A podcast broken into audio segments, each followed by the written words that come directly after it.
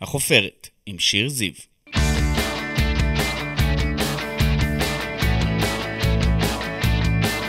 איזה כיף שאתם פה! אני שיר זיו, אשת תקשורת ומרצה, ואתם איתנו בחופרת, הפודקאסט שלי שבו נשוחח ונחפור עם אנשים מפורסמים מתחומי התרבות, התיאטרון, המוזיקה, הספורט ומהרשתות החברתיות. נגלה עליהם הרבה דברים חדשים ומרתקים, אז קדימה, בואו נתחיל. רועי גור כונה הראפר הבא של ישראל, הוא היה מבין הדמויות הבולטות בסצנת ההיפ-הופ. הוא זכה במקום הראשון בריאליטי מלך הפריסטייל, הוחתם בחברת הליקון, כתב מוזיקה לרוני דואני, שלומי שבת, צי אימן ואחרים. אבל ההבטחה לא בדיוק התממשה. הוא הקליט שלושה אלבומים במשך חמש שנים וגנז אותם, שינה מסלול לאימון והדרכת ילדים ונוער, ונדמה שוויתר על החלום. שבע שנים אחרי, חוזר רועי גור לקדמת הבמה עם אלבום בכורה שכתב והלחין, הוא משתף פעולה גם עם אפרת גוש, והוא כאן בחופרת לשיחה על מוזיקה ויצירה, על שינוי מסלול באמצע החיים ועל ילדים ונוער וקשרים חברתיים. תודה רבה שבאת אלינו היום, רועי. תודה שאירחת אותי. מה שלומך. היום? מצוין, חם, נעים. חם ו? ונעים. ושמח. ושמח. יש לך שירים חדשים, אלבום חדש, אתה מתרגש? אני חושב שההתרגשות באה תוך כדי תנועה, בצורה סינרגטית כזאת, שפתאום יש את הפרפרים האלה. מתי אתה מרגיש אותם, את אותם פרפרים של התרגשות? של ציפייה? אני חושב, אני חושב שזה, שזה קורה. זה כמו התאהבות. זה כמו הרגע הזה שאני עוצר שיר ופתאום כזה, וואו. אה, אז כרגע, ברגע זה אני... יש, יש פרפרים אפילו כשאנחנו מדברים. כן? כיף, כי אתה כן. נראה מאוד קול. מאוד זה, רגוע. כן, אני התעוררתי לפני חצי שעה. לא. הבנתי אותך. בוא נחזור אחורה. תספר לי על רועי גור כשהוא היה נער בן 17 וכוכב עולה. וואו, אני לא יכול לספר לך, זה סודות מדינה. בכל זאת. אה, הייתי ילד מאוד מרדן בגיל 17, והייתי ילד מאוד... אה, מאוד כעסתי על העולם. אה, הדברים שעברתי בבית, לא עברתי דברים, כל אחד אומר, עברתי משהו בבית. בסוף אני חושב שכל אחד צריך לעבור משהו. כי אם הוא לא עובר משהו, זה לא הופך אותו להיות מי שהוא. גם יש גיל התבגרות, זה דבר די סטנדרטי, כן. לטרוק קצת דלתות. אבל מעבר לזה, בסוף אנחנו, ה-DNA של ההורים שלנו. כי אומרים שגיל ההטבעה זה גיל 0 עד 7, מה שאנחנו רואים בבית זה מה שאנחנו סופגים, ואז אנחנו מושכים את זה הלאה. אז גיל 17 היה איזה גיל ש... עברתי איזה, איזה סוג של התגבשות כזאת, ובעצם ממקום הישרדותי מאוד מאוד הצלחתי. הייתי מאוד מאוד מקובל בתיכון, מקובל חברתית, ציונים טובים, מועצת תלמידים, ופתאום התחלתי לעשות מוזיקה. והאומנים שהושפעתי מהם בעיקר זה היה אה, כל מיני אומני רוק, ובעיקר אמינם. ואמינם הוציא את האצבע האמצעית ואמר, fuck the world. ואהבת את זה. והיום כשאני מסתכל על הילד הזה, אני רואה את הכאב שלו, רואה את הכאב שהוא חווה בתור אה, ילד, רגשית, את הפגיעה, ואני יודע לחבק אותו ולהבין שזה בא ממקום הישרדותי. לכן היום כשאני שומע ילדים שהם, או נערים שאני עובד איתם, או ילדות, נערות שהם, שהם באים, באות ממקום של זעם, אני יכול להבין שבסוף זעם זו תגובה אה, של כאב. ואתה יכול מאוד להזדהות איתם בגלל הדברים שאתה עברת. כן, את יודעת, זה שיר ששוב, אני, אני לא, היום אני, עכשיו שאני איתך, אני יותר מרגיש בנוח לדבר על זה, כי זה חלק ממי שהייתי, ואני יכול להבין למה עשיתי את זה. כתבת לעצמך, כתבת גם להרבה מאוד אנשים אחרים, היית ככה מאוד מעורבב בתעשייה, הרגשת אז, כשאתה צעיר מאוד, סיפור הצלחה?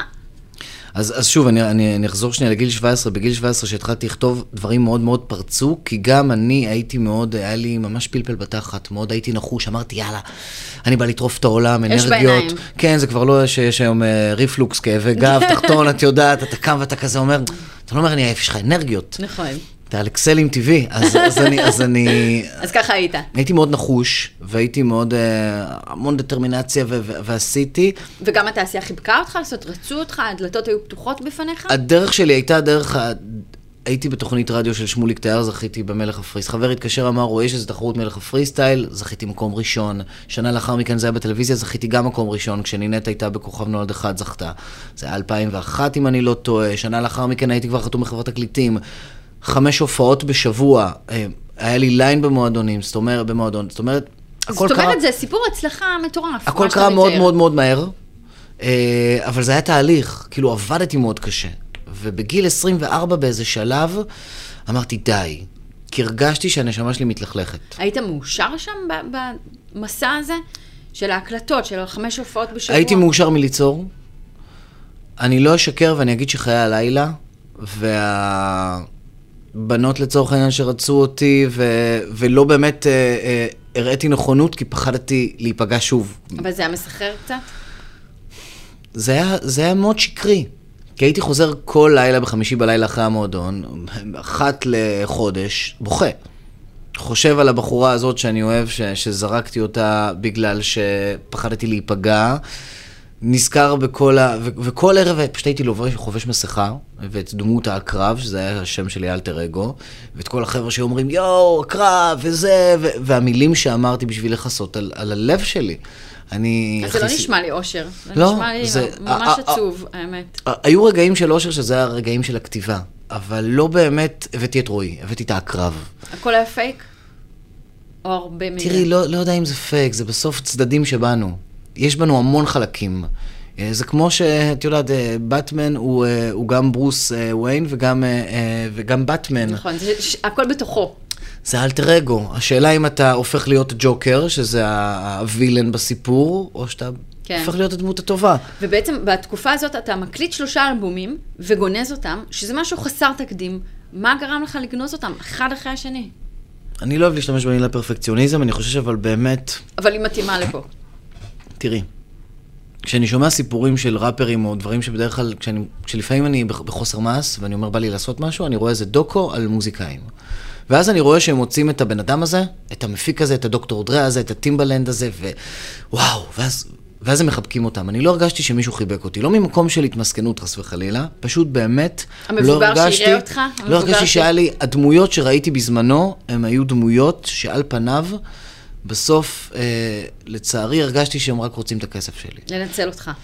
בואו נקרא לילד בשמו, לנצל אותך. שוב, אתה אני- בחור צעיר היום- וקמים בתעשייה, היום, רוצים היום, לעשות עליך היום אני, סיבוב. אחת הסיבות שהיום אני עובד עם, עם נוער כבר 14 שנים, ובגיל 24 עזבתי את תעשיית המוזיקה וחזרתי אחר כך שוב, כי הרגשתי שדי, נמאס לי להילחם, נמאס לי שיש מפיקים שאני מעריץ והם רוצים לדפוק אותי, נמאס לי שיש חברות תקליטים שאני מגיע לשם ואז אומן שאני מעריץ מנסה לדפוק אותי בשביל לא להגיע לשם, והיה לי מאוד מאוד קשה עם המלחמות האלה. התחרות היא קשה גם היום לדעתך? זאת אומרת, משהו השתנה? כי כמו שאתה אומר, עזבת, חזרת. התחרות השתנתה.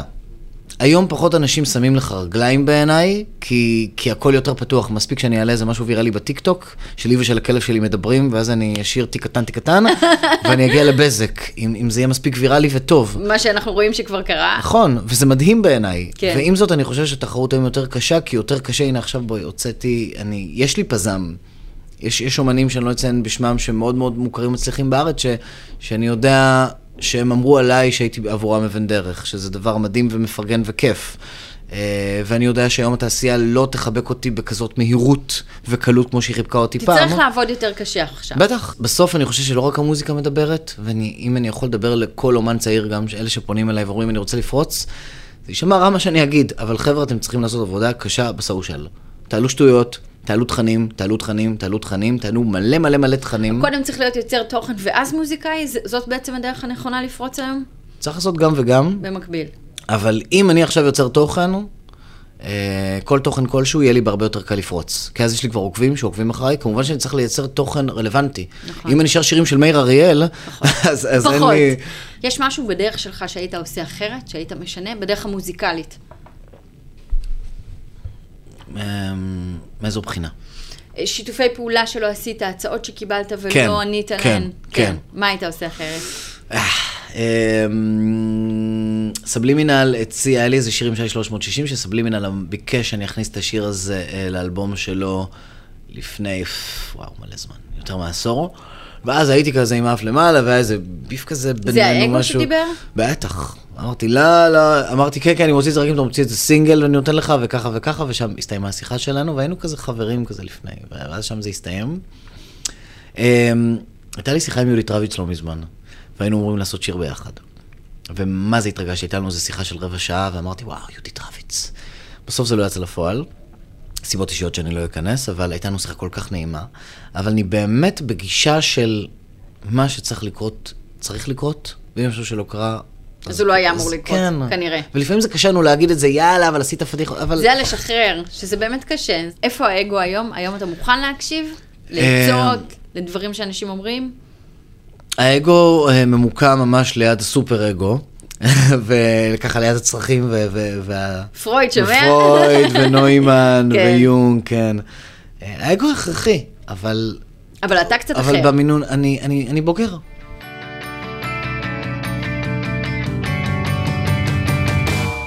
רועי גור, בוא נדבר קצת על הילדות. מאחורי הקלעים של סיפור ההצלחה, אתה מסתיר אה, סוד משפחתי בבית. אתה יכול לספר לנו משהו עליו? אני חושב שאין מטופל, מתאמן שלא הגיע אליי, חבר, אח גדול שאני פותח, הכוכב הבא, ואין איזה סיפור אישי שמוריד דמעה. אני חושב שכל סיפור אה, בונה אותך. אני מאוד אוהב את המשפחה שלי, אבל גדלתי, בואי נגיד שלא סתם בחרתי את התחום הזה, ו... ולמדתי תחום הטיפולי מגיל מאוד צעיר, כי מגיל מאוד צעיר הייתי המטפל של ההורים שלי, וראיתי את אימא שלי במצבי קצה, ואת אבא שלי רוצה לעזוב את הבית מאז שאני בגיל 3-4, אה, ואימא שלי שחוותה... אה, אה, אה, מצבים קשים. מצ, מצבים לא פשוטים, הנה, אני אפילו. מגמגם, כן, את רואה, זה, זה עורר אותי. אמ, והיום, לשמחתי, אנחנו מאוד מאוחדים, ההורים ביחד? ההורים ביחד. הצליחו להתגבר על זה. והכעס העצום שהיה לי כלפי אימא שלי באיזה שלב, ו- והניע אותי. היום אנחנו מאוד אוהבים, אתמול ישבנו לקפה ביחד, וזה דברים שמאוד חשוב לי גם להגיד אותם. חבר'ה, בסוף זה הסנטר שלנו, זה המשפחה שלנו. אלה ההורים שלנו, אלה האנשים שגדלנו איתם. למרות שבגיל ההתבגרות אנחנו נוטים למרוד בהם ונוטים לא לראות בהם סמכות. שמי, וזה- כי אנחנו מורדים מטבענו, ואיתם אנחנו חיים כל יום. אז אם זה לא היה איתם, זה היה עם אנשים קרובים. ואני חושב שבסוף, איך שאנחנו עם המשפחה שלנו, ככה נהיה בחוץ. כי ככה אנחנו מורגלים, והמוח שלנו מורגל באופן האוטומטי להיות שם. אז מאוד חשוב ש... נחזק שנשים את- לב. שנחזק את הקשרים גם. המשפחתיים, ו- ולא כל היום נהיה בטלפון. טוב, אה, רועי, אתה גם גדלת כילד עם אה, בעיות קשב וריכוז. איך הן השפיעו עליך? בין היתר. בין היתר. היו עוד הפרעות מעבר לזה. כאלה ואחרות. איך, איך זה השפיע עליך? אה, היה לי מאוד קשה לשחק רמש אבנים. לא, אני צוחק.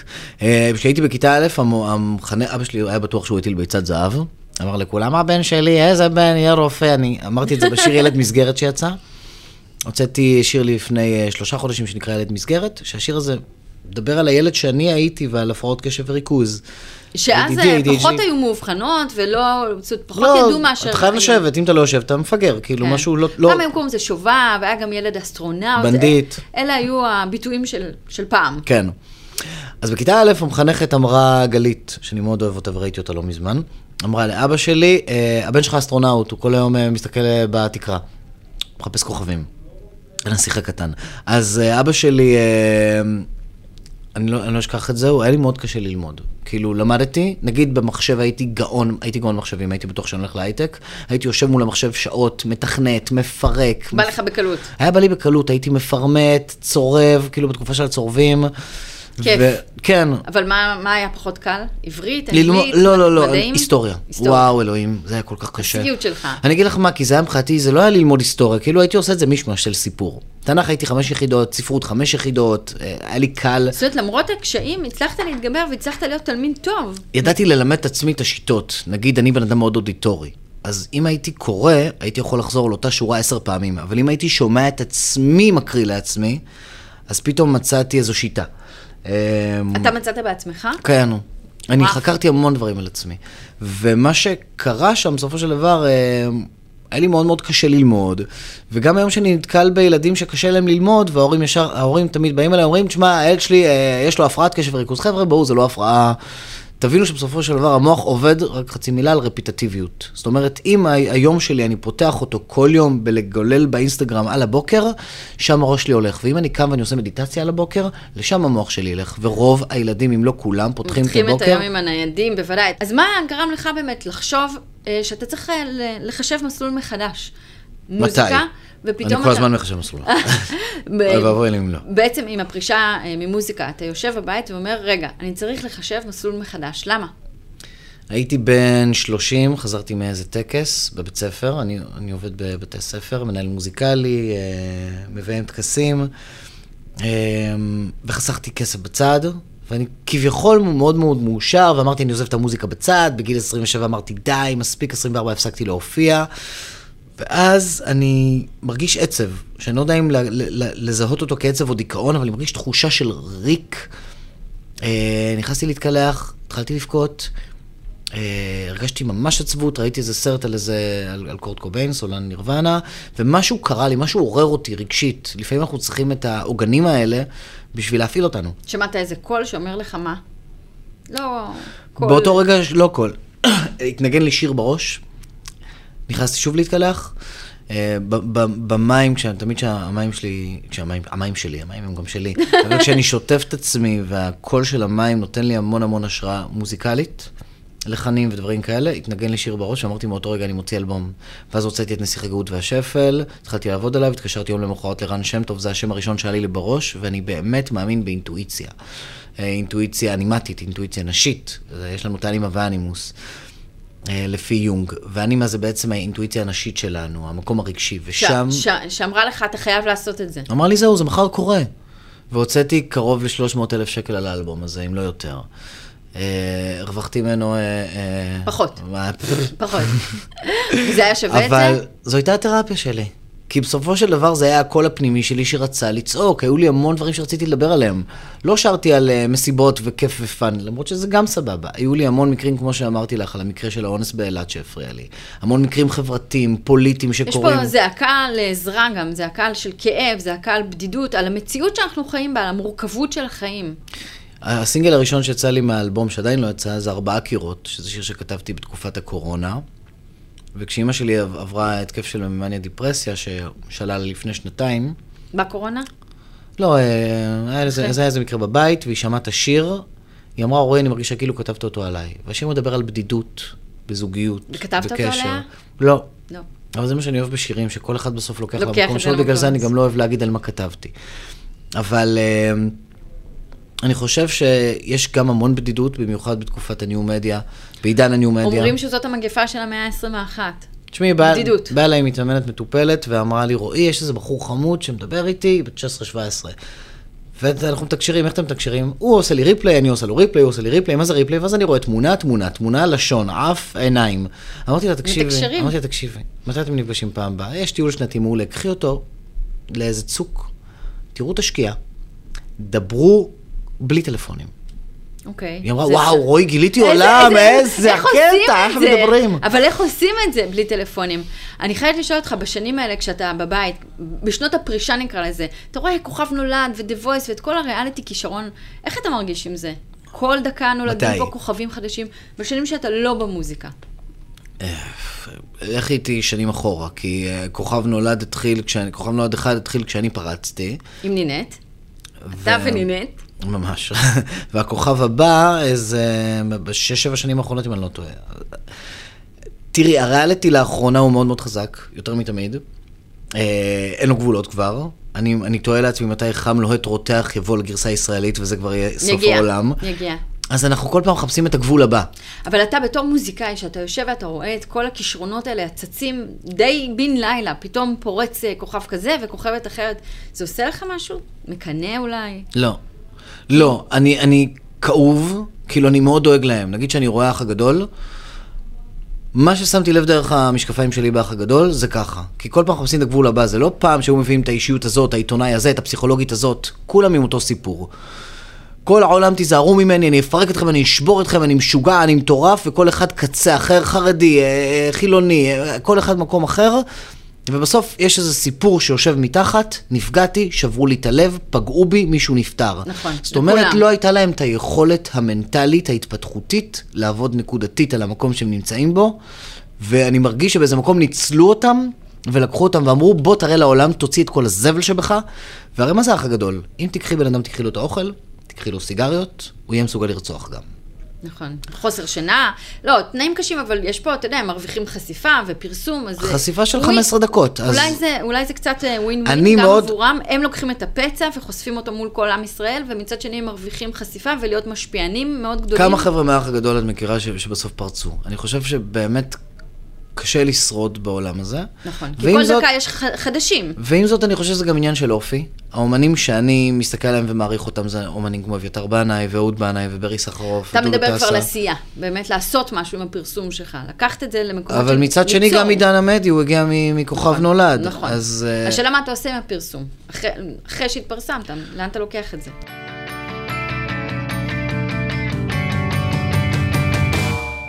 רועי, בוא נדבר על עולם האימון. אתה היום מאמן מוסמך לילדים ולנוער, איך הגעת לזה? ומטפל אינטגרטיבי, כן. אה, אני חושב שכל בן אדם עם הסיפור האישי שלו, אה, בסוף זה הופך להיות חלק מהזהות שלו ו- ולעבודה שלו. ואני בתור ילד, הזיכרון הראשון שלי זה לראות את אמא שלי במצב קצ- קצה רבה עם אה, אבא שלי. חבר'ה, פספסתם, הצילה את הזירו מ... עוד שנייה נשפך. ממצב קצה. ו... והייתי מטפל של ההורים שלי. ופסט פורוורד באיזה שלב, אה, כשהגעתי ללמד פעם ראשונה בבתי ספר, הרגשתי שגם היום, עצם היותי מורה ומאמן מטפל, גם בתור מורה לא היה לי את המורה, לא היה איזה מורה אחד שיכלתי להגיד, הנה המורה שהתווה לי דרך. ואני חושב פעם ראשונה שבאתי ואמרתי, וואלה, כאילו, אני אבוא כמורה מחליף. לא יודע למה אמרתי את זה אפילו. אבל פתאום אמרתי, אני רוצה להיות מורה. ואז איכשהו באמת זה הגיע אליי, ואני באמת מאמין שמחשבה יוצרת מציאות, ודברים קורים בזמן שלהם, ופתאום הייתה לי, בת זוג שלי שעבר בגיל 24, אמרה, רועי, דרוש מורה לראפ וכתיבי יוצרת, ועבדתי על אחד האלבומים הגנוזים. והתחלתי כמורה לראפ וכתיבי יוצרת, למדתי פסיכולוגיה במקביל, והיום אני, אה, יש לי קליניקה, שאני מהצהריים עד הערב שם, פול טיים ג'וב. אז בוא תספר לנו באמת על הקליניקה. מה, מה אתה פוגש שם? איזה ילדים, איזה בעיות? איזה סוגים של וואו, בעיות? הכל מהכל. אבל אני חושב שזה זה בעיות שהן אופייניות. שהן הכרחיות, אי אפשר שהן לא יקרו. אני 14 שנים עובד בבתי ספר, השנים האחרונות הן יותר קשות, כי הילדים נהיו יותר חסרי סבלנות. הקורונה הציפה איזו בעיה, בעיניי הקורונה הייתה מדהימה, אה, כי זה היה סוג של אסקפיזם, שבזמן הזה אני אומר, יופי, העולם נפתר, יש לי זמן לשבת, לקום באיזי שלי וליצור, ליצור, ליצור ולעשות את התחביב שלי. ויש ילדים שלא היה להם איזה תחביב ביד, או איזה סוג של ויסות עם עצמם, אוקיי, אני קם בבוקר, אני שם שעון מעורר, וזה נתן סוג של לגיטימציה, הרבה ילדים באו לאחר הקורונה. בזמן הקורונה, כאילו קיבלתי הצ- גל של הצפות של טלפונים. כן, הייתה כאפה מאוד גדולה להורים, שפתאום היו בבית עם הילדים שלהם 24 שעות, יום אחרי יום אחרי יום, שבוע אחרי שבוע, ופתאום ראו את המציאות שהילדים שלהם אבודים, מבולבלים, בלי תחביבים, שה- בלי חברים. הקושי הגדול הוא, א', אה, הגירוי. סף הגירוי עלה, וילדים יכולים לשבת על זמן מסך 12 שעות. שזה לא בריא בשום רמה. כן, אבל את יודעת, זה מאוד ממכר, זה, זה סמים. זה סמים. לשבת ולראות חתול וכלב כשילד בא ושטויות. והוא אומר שהוא 12 שעות ביום על מסכים, מה אתה אומר? היה לי מתאמן מטופל שהיה אצלי, בסשן הראשון הוא היה אצלי שנה, עבר תהליך מדהים, ואחרי איזה שנה הוא הגיע אליי ואני רואה את הילד זומבי, העיניים שלו כבויות, ומה קרה? והוא אומר, כן, אני איזה, כל היום אני בטלפון. ורואים את זה. אז מה שאני אומר להורים זה, א', תזהו את זה, ב', תשקיעו את הזמן הזה בילדים. כאילו, אני מבין שאמא אומרת, אני רוצה להיות קרייריסטית, ואבא רוצה להיות קרייריסט, אה, אין, ואני יודעת את המצוקה הכלכלית שיש היום, וחייבים לעבוד ולפרנס. אבל ילדים חייבים לראות קצת טבע. אה, אני פעם, פעמיים בשנה דוגל ודואג לנסוע לסיני, לרדת לסיני, ויש איזה משהו באסקפיזם הזה בלשים את הטלפון בצד, ולהתחבר. לטבע, וכשאני רואה ילדים באים לשם, פתאום הם... הם עוברים חוויה שהם מחוברים לטבע. כן. אז אני אומר, כל כך קשה להם להתנתק, עצם זה שאתה לוקח להם את הנייד, זה, זה באמת לקחת האיבר. אז אם ההורים מזהים את זה, קודם כל תנרמלו את זה לעצמכם ותגידו, חבר'ה, אין מצב, היום אנחנו בדור שזה מה שקורה. מה שהייתי מציע להורים, זה א', לזהות את זה, ב', לדבר על זה, ולהסביר לילדים, לדבר איתם בגובה העיניים ולהסביר להם, חבר'ה, פשוט, המוח שלכם נמצא, המחשבות שלכם נמצאות במקום שהעין שלכם נמצאת. אז ת, תדאגו שהוא, שהוא יהיה במקום אחר, ש, שתדאגו שהמחשבות שלכם יהיו במקום... אתם יכולים לנתב את זה ואתם יכולים לשלוט על זה.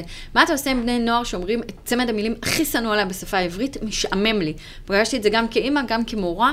זה באמת צמד שאני לא יכולה לסבול. מה זה משעמם לי? איפה שמעת את זה? גם בבית ספר. משעמם. כי קודם כל בית ספר משעמם. אצלי לא היה משעמם, אבל בסדר. בשיעורים שלך לא היה משעמם. גם בשיעורים שלי לא משעמם. לא משעמם. אבל רוב השיעורים משעמם. אוקיי. וזה משהו שצריך לדבר עליהם. המורים עייפים, אני נמצא בוואו, עשרות חדרי מורים. המורים עייפים, המורים שבוזים, השיעורים משעממים.